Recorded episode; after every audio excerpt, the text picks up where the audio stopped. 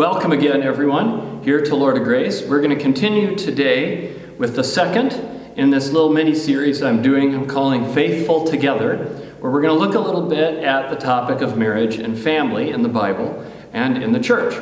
Now, last week we talked about Jesus and his own disciples and how he was with his own disciples creating a new community, a new family that wasn't based on blood uh, but on simple obedience to the will of God. Jesus' line was Whoever does the will of my Father in heaven is my brother or my sister or my mother.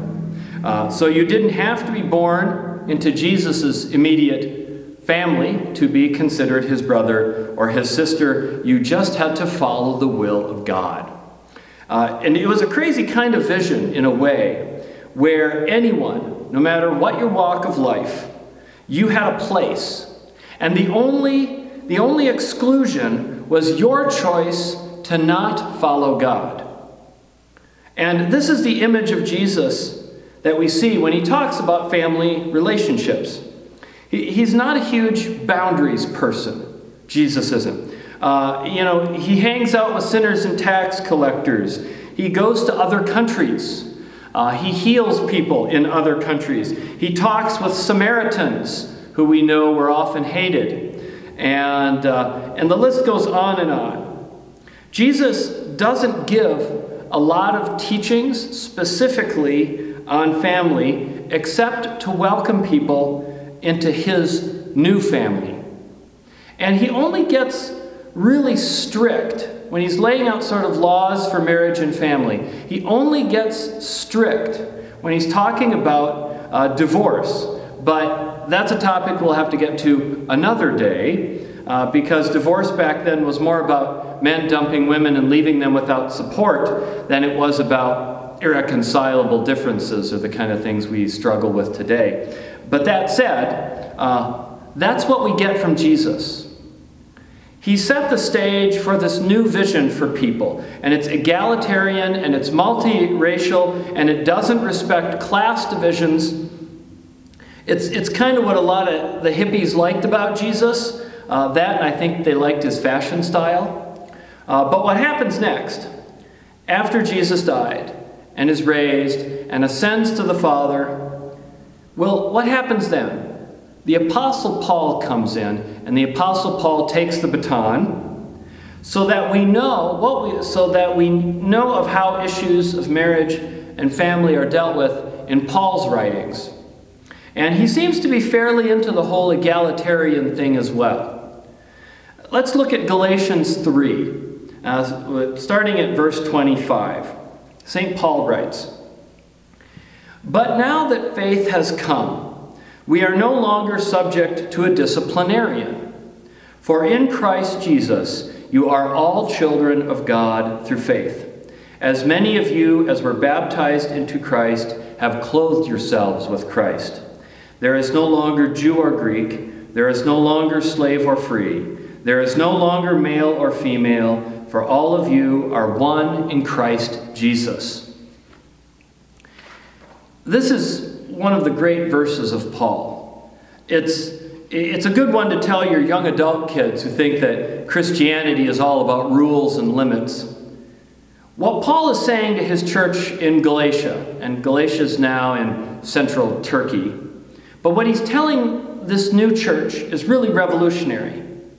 The whole world of Rome was about hierarchy and order and authority.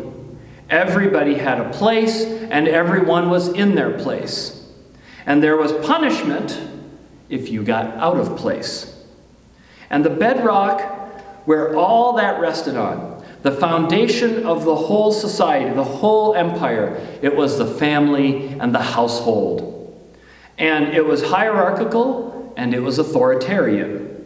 Parents over children, husbands over wives, masters over slaves.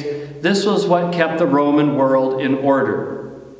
And it kept children from getting mouthy, kept getting wives from having opinions and jobs and crazy things like that. In, Roman law, even, the master of the household, The head of the household was always the oldest father, and he was called the pater familias, the father of the family. And by law, by Roman law, he could even go so far as to kill someone who disobeyed him under his authority. It's where we get our modern term for patriarchy to describe this idea of the male head of the household having control. But the Romans, they thought this was absolutely necessary because if women and slaves started going their own ways and not following orders, there would be chaos and anarchy and social problems and kids running around the streets. Who knows what would happen? At least that's what they said. So they didn't flinch at the idea of husbands being allowed to kill their wives for disobedience, and definitely not slaves. It was for everyone's protection that certain people have to stay in power over others. It's for your own good, they said, and all our goods that you stay and obey.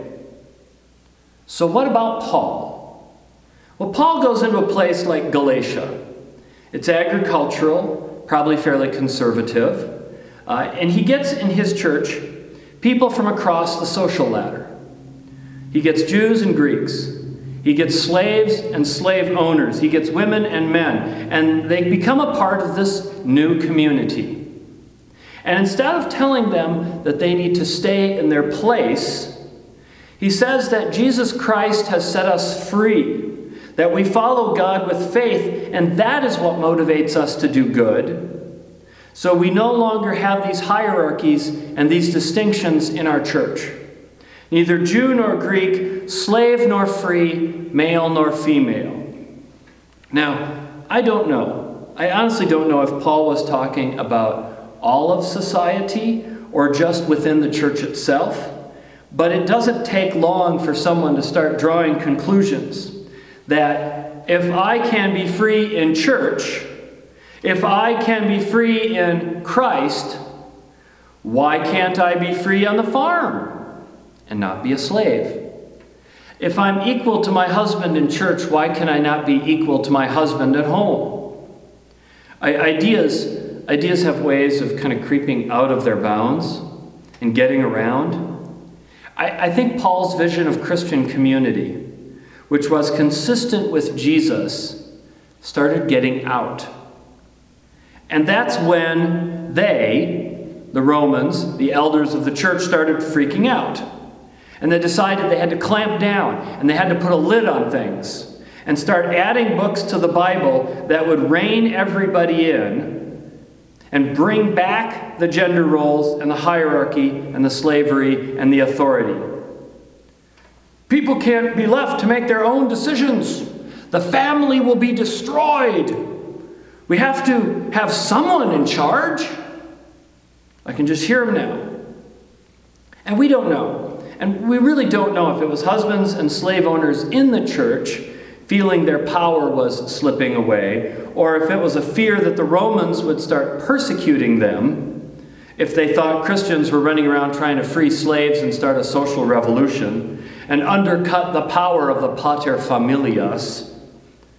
But whatever their motivation, the Christian church went from egalitarian and freeing to legalistic and hierarchical in the span of about 50 to 100 years.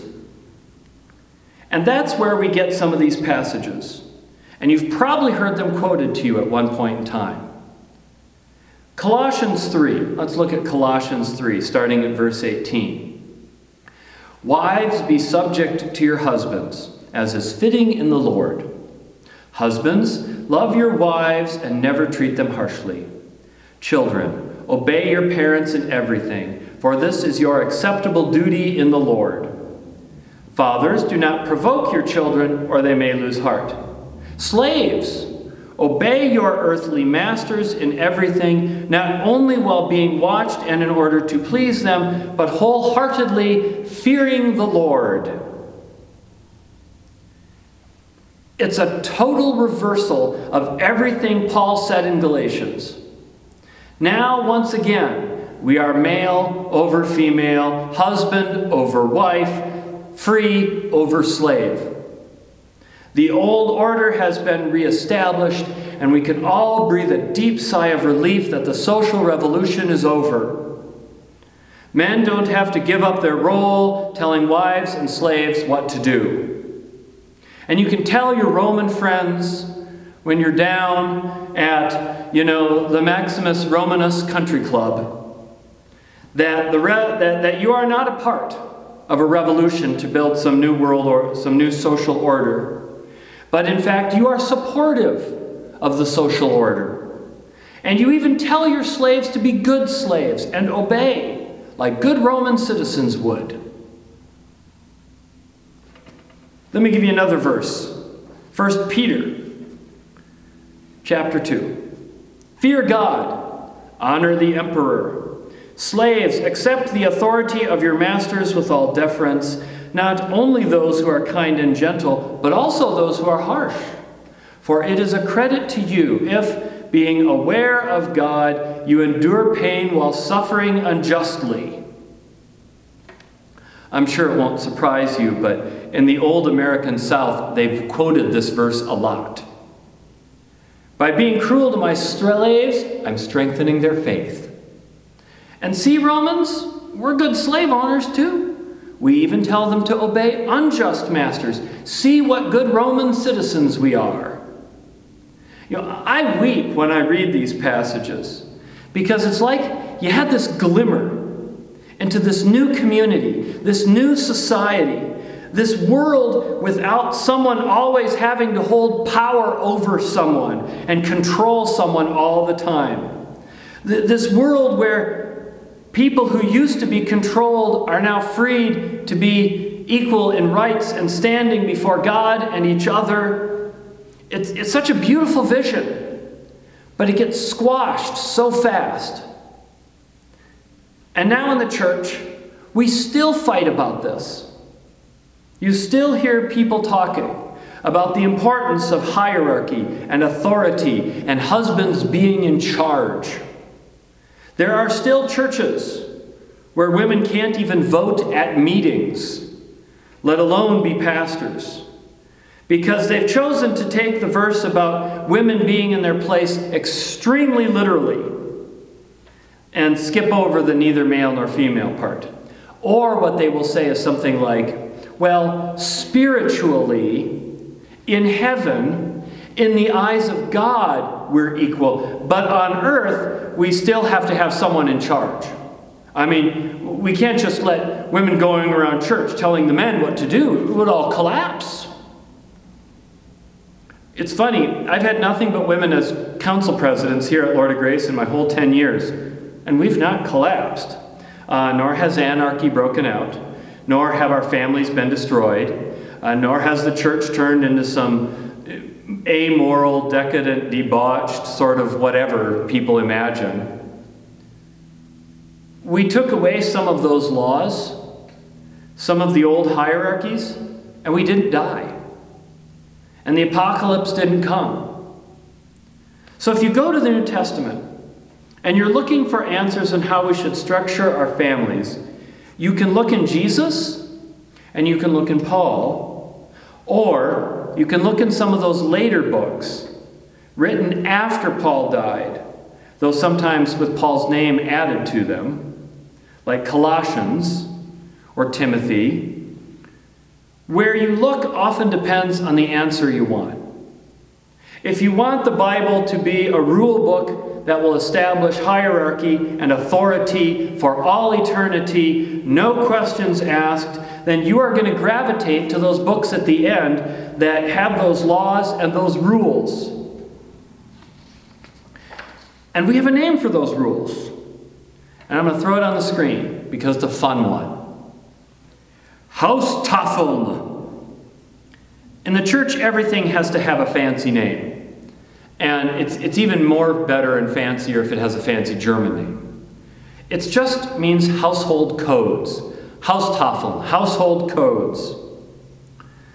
And these household codes are the bread and butter of churches that want to teach about women in their place and family being governed by gender roles and hierarchies. They love the Haustafel. And they move all that equality stuff to the spiritual realm. And, uh, you know, but I like to think that the writers of the codes were not malicious, but just wrong. I, I don't live with the fear of getting my whole family hauled off into slavery or crucified on the allegation that we're starting a slave revolt. That was a real fear. I don't live with the fear of being lynched by an angry mob for corrupting women and the youth and destroying Roman family values. Early Christians did. So I get why they might have caved. The fear was real. But it's still not Jesus' message.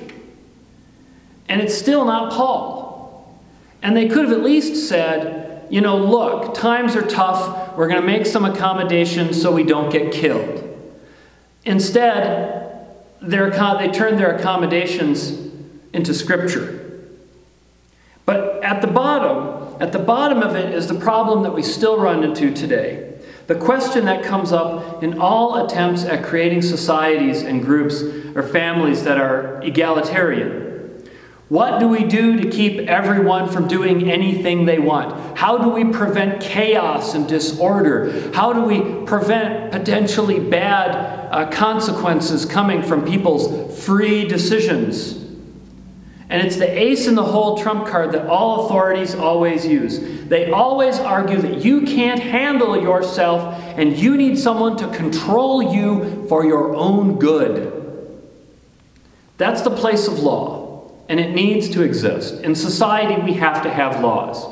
Some of us don't handle ourselves very well when left to our own devices, and some of us will make decisions that are not responsible and that will put others in danger or hurt people, and, and we won't change those until forced. Some of us are like that, maybe all of us some of the time. I mean, you look, look, at, look at all this, this coronavirus stuff, right?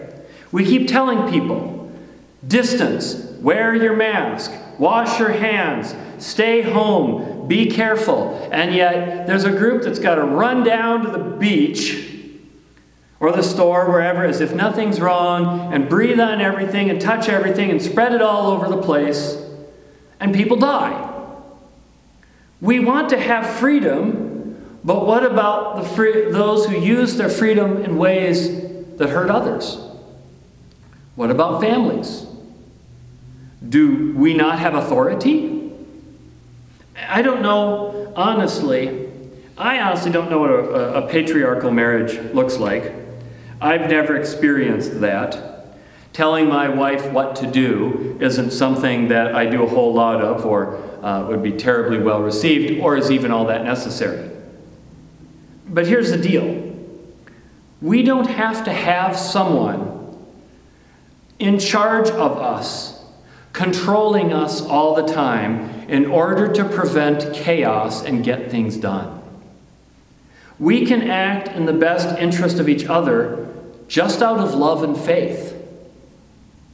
Faith and love, that's the new law. That guides us, controls us, restricts us without needing that hierarchy and authority. And this is the radical idea and the very early Christians might not have had the imagination to envision a world where people really did have some sense of equality. But Jesus did, and Paul did, and a lot of us Christians still do. And so we live by that idea, that vision that faith and love can guide us, that laws can be a backup, that hierarchies should be a minimum and that grace and compassion through the Spirit, through the Holy Spirit, can be what motivates us and moves us in our lives. Amen.